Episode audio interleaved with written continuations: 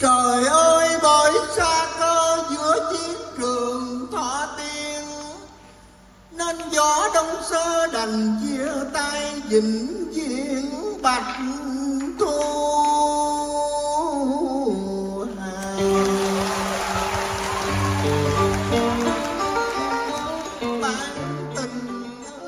Vừa qua, tại nhà hát Bến Thành đã diễn ra chương trình Tài danh đất Việt 4 với live show của danh ca Minh Cảnh. Trong chương trình, nghệ sĩ Minh Cảnh đã bật khóc trên sân khấu vì rất lâu rồi ông mới được hát cùng khán giả Việt Nam sau nhiều năm định cư tại Mỹ. Trong số podcast này, mời quý thính giả hãy cùng với podcast Báo Tuổi Trẻ lắng nghe giọng ca của ông và đồng thời tìm hiểu về câu chuyện trên quý vị nhé. Thưa quý vị, trong chương trình Tài danh đất Việt 4, khán phòng nhà hát Bến Thành gần như kín hết chỗ. Rất nhiều khán giả từ Hà Nội, Hội An, Đà Nẵng, Nha Trang và các tỉnh miền Tây đã không quản đường xa đặt vé về thành phố Hồ Chí Minh để được nghe giọng ca của hoàng đế vọng cổ Minh Cảnh. Khi chứng kiến tình cảm khán giả dành cho mình quá nồng ấm, nghệ sĩ Minh Cảnh đã không kìm được xúc động và bật khóc trên sân khấu. Ông chia sẻ rằng không ngờ ở tuổi 86, ông vẫn còn có thể bước lên sân khấu hát phục vụ khán giả và vẫn còn được khán giả yêu thương đến như vậy. Khi ông hát, từng tràng pháo tay vang lên, thậm chí có nhiều khán giả còn bật khóc. Không chỉ thế, có người còn lẩm nhẩm hát theo. Khán giả khóc vì bài Võ Đông Sơ qua tiếng ca của Minh Cảnh như một ký ức cải lương tươi đẹp. Dân ghiền cải lương dường như không ai là không biết tới bài Võ Đông Sơ, một bài tân cổ ra đời khoảng những năm đầu năm 1960. Tới nay đã 60 năm rồi mà tác phẩm này vẫn giữ sức sống mãnh liệt từ sân khấu lớn cho tới bàn nhậu bình dân của mấy ông mê ca cổ ở vùng sâu vùng xa. Biên cương lá rơi thu hà em ơi, đường dài mịt mùng em không đến nơi, mây nước buồn cơn lửa binh, hết kể chuyện chung tình, khóc than riêng em một mình. Chỉ cần nghe câu rau đờn và đoạn đầu tân nhạc là khán giả cải lương đã nôn nao cảm xúc khó tả. Tới chừng vô câu đầu vọng cổ, trời ơi bởi sa cơ giữa chiến trường thọ tiễn, nên Võ Đông Sơ đành chia tay vĩnh viễn Bạch Thu Hà. Minh cảnh xuống xề là coi như bao con chim khán giả tan nát bởi bài tân cổ hay đứt ruột đã đi vào huyền thoại. Trời ơi, bởi xa cơ giữa chiến trường thỏa tiên, Nên gió đông sơ đành chia tay vĩnh viễn bạch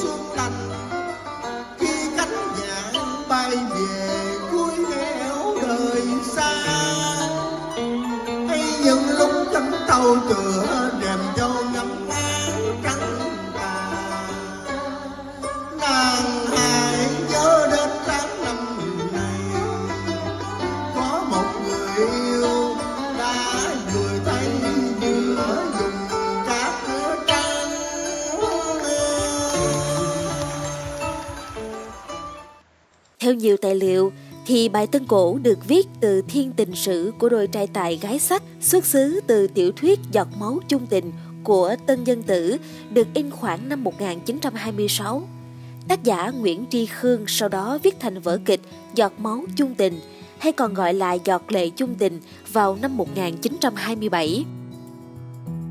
Soạn giả Một Quán Nguyễn Trọng Quyền viết thành vở cải lương Giọt máu chung tình năm 1928. Cùng năm này, sân khấu Huỳnh Kỳ của vợ chồng Bạch Công Tử dựng vỡ trên sân khấu, nghệ sĩ Phùng Há vào vai Bạch Thu Hà. Trong câu chuyện của Tân Dân Tử thì Võ Đông Sơ là con của Hoài Quốc Công Võ Tánh và công chúa Ngọc Du. Bạch Thu Hà là con của tổng trấn Tây Thành Bạch Công. Võ Đông Sơ tình cờ cứu được tiểu thư Bạch Thu Hà khỏi một toán cướp. Từ đó, đôi trai tài gái sắc đã phải lòng nhau. Chuyện tình của họ gặp nhiều trắc trở khi Bạch Thu Hà bị ép lấy người không yêu, phải chia tay. Trong một lần Võ Đông Sơ cầm quân đi đánh giặc, chàng tử trần. Giây phút cuối không ngừng gọi tên Bạch Thu Hà.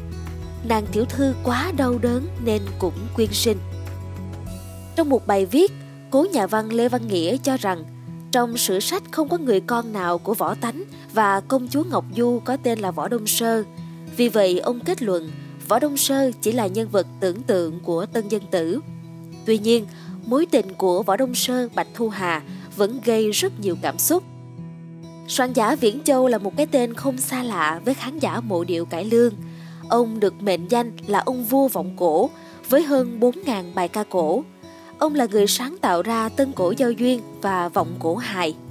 Rất nhiều sáng tác của ông sống mãi trong lòng người hâm mộ như Võ Đông Sơ Bạch Thu Hà, Tình Anh Bán Chiếu, Lá Trầu Xanh, Sầu Vương Ý Nhạc, vân vân. Danh ca Minh Cảnh là người đầu tiên thâu bài Võ Đông Sơ. Ông chia sẻ sự thành công của bài Tân Cổ là do bài này đặc biệt là vì quá mới. Trước đó người ta chỉ nói phách, nói lối, ca bài bản rồi vô vọng cổ, mà bây giờ lại vừa ca tân nhạc vừa ca cổ, tạo nên sự kích thích khiến khán giả tò mò. Soạn giả Đăng Minh, người nổi tiếng với kịch bản vụ án Mã Ngưu, phân tích thời điểm đó là trào lưu của những giọng ca mùi mẫn, buồn buồn, hơi cũ kỹ một chút. Minh Cảnh lại xuất hiện như giọng ca tươi mới, trẻ, phá cách, ca lạng bẻ, ca bốc. Đó cũng là giai đoạn soạn giả Viễn Châu sáng tạo ra thể loại tân cổ giao duyên. Nếu như bài tân cổ đầu tiên được xem là bài Chàng là ai, viết từ nhạc của nhạc sĩ Nguyễn Hữu Thiết do nghệ sĩ nhân dân Lệ Thủy ca, thì bài Võ Đông Sơ do chính soạn giả Viễn Châu viết cả phần tân lẫn cổ nhạc. Soạn giả Viễn Châu là người nổi tiếng mát tay lăn xê những giọng ca trẻ. Tác phẩm ông viết ra đa số đo ni đóng giày nên đã có nghệ sĩ nhân dân Úc Trà Ôn với tình anh bán chiếu, Lệ Thủy với cô hàng chè tươi, tình đẹp mùi chôm chôm, cô gái bán sầu riêng. Diệu Hiền với Tần Quỳnh khóc bạn, trụ vương thiêu mình. Vì vậy nên Võ Đông Sơ là bài ông viết để lăng xê minh cảnh. Và bài này có cấu trúc âm nhạc rất hoàn chỉnh. Nhạc sĩ Viễn Châu viết tân nhạc nhưng vô nhịp vọng cổ.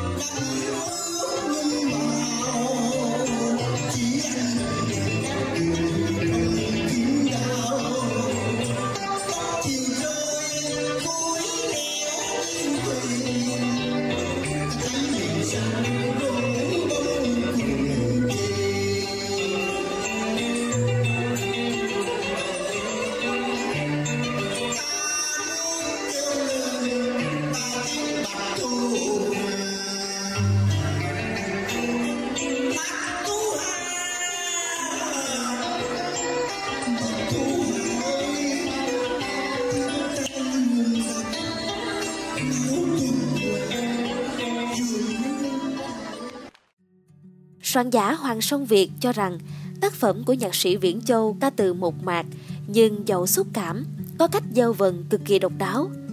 Chỉ là một bài ca cổ thôi, nhưng ông viết lúc nào cũng xây dựng thành một câu chuyện rất giàu tình tiết nên dễ dàng đi vào lòng người. Bài Võ Đông Sơ được viết cũng như vậy nên chạm được trái tim khán giả, dễ nhớ. Cầm bài ca đọc qua vài ba lần là có thể thuộc ngay. Thêm nữa, thời đó người ta viết bài vọng cổ 6 câu, nhưng Võ Đông Sơ được viết chỉ 5 câu 8 nhịp, câu 6 là ông viết theo giọng tân nhạc. Và đó xem như là bước đột phá hết hồn, Viễn Châu trở thành người mở đường. Trong bài Võ Đông Sơ còn có một dấu ấn đặc biệt nữa là chỉ có một mình nhạc sĩ Văn Vĩ Đờn. Nhạc sĩ Viễn Châu là người hỗ trợ để nhạc sĩ Văn Vĩ biến guitar thùng thành guitar điện ngày nay.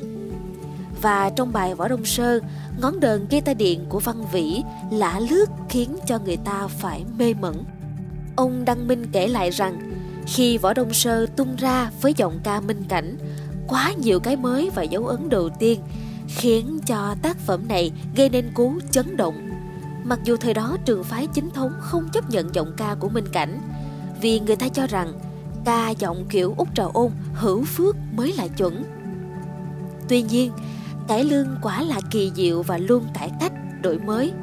Từ trường hợp minh cảnh mà nhiều giọng ca sau này như Tấn Tài, Thanh Tuấn, Chí Tâm, Phá Cách, ca không giống ai, tạo được dấu ấn cho mình mà vẫn được khán giả đón nhận nồng nhiệt, tạo nên sự tươi mới, đa dạng cho bài vọng cổ. Hầu hết các nghệ sĩ lấy nghệ danh lót chữ Minh đều là người mê và ảnh hưởng đàn anh Minh Cảnh. Minh Cảnh không phải là người có ngoại hình, cũng không quá xuất sắc về mặt diễn xuất, nhưng chính giọng ca huyền thoại của ông đã khiến người ta quên hết nhược điểm của ông. Và Minh Cảnh với Võ Đông Sơ đã trở thành tượng đài trong lòng biết bao thế hệ khán giả mê đắm cải lương. Ông Bầu Gia Bảo chia sẻ, trước khi nghệ sĩ Minh Cảnh về Việt Nam, ông không may bị té nên khớp chân của ông chưa hồi phục, vẫn còn yếu. Vì vậy trong rất nhiều cảnh, phải có hai diễn viên quần chúng kề sát để đỡ ông khi di chuyển trên sân khấu. Ông bày tỏ khi được mời về đây hát cải lương, vọng cổ, ông rất mừng vì đối với ông, khi còn nghe vọng cổ, tức là bài vọng cổ vẫn còn, gốc tích của người Việt Nam mình cũng vẫn còn đó. Dù đi đứng khó khăn, nhưng vì khán giả cổ vũ quá nồng nhiệt nên nhiều lúc Minh Cảnh dường như quên mất vung tay vũ đạo quá mạnh, khiến người xem hết hồn sợ ông bị té.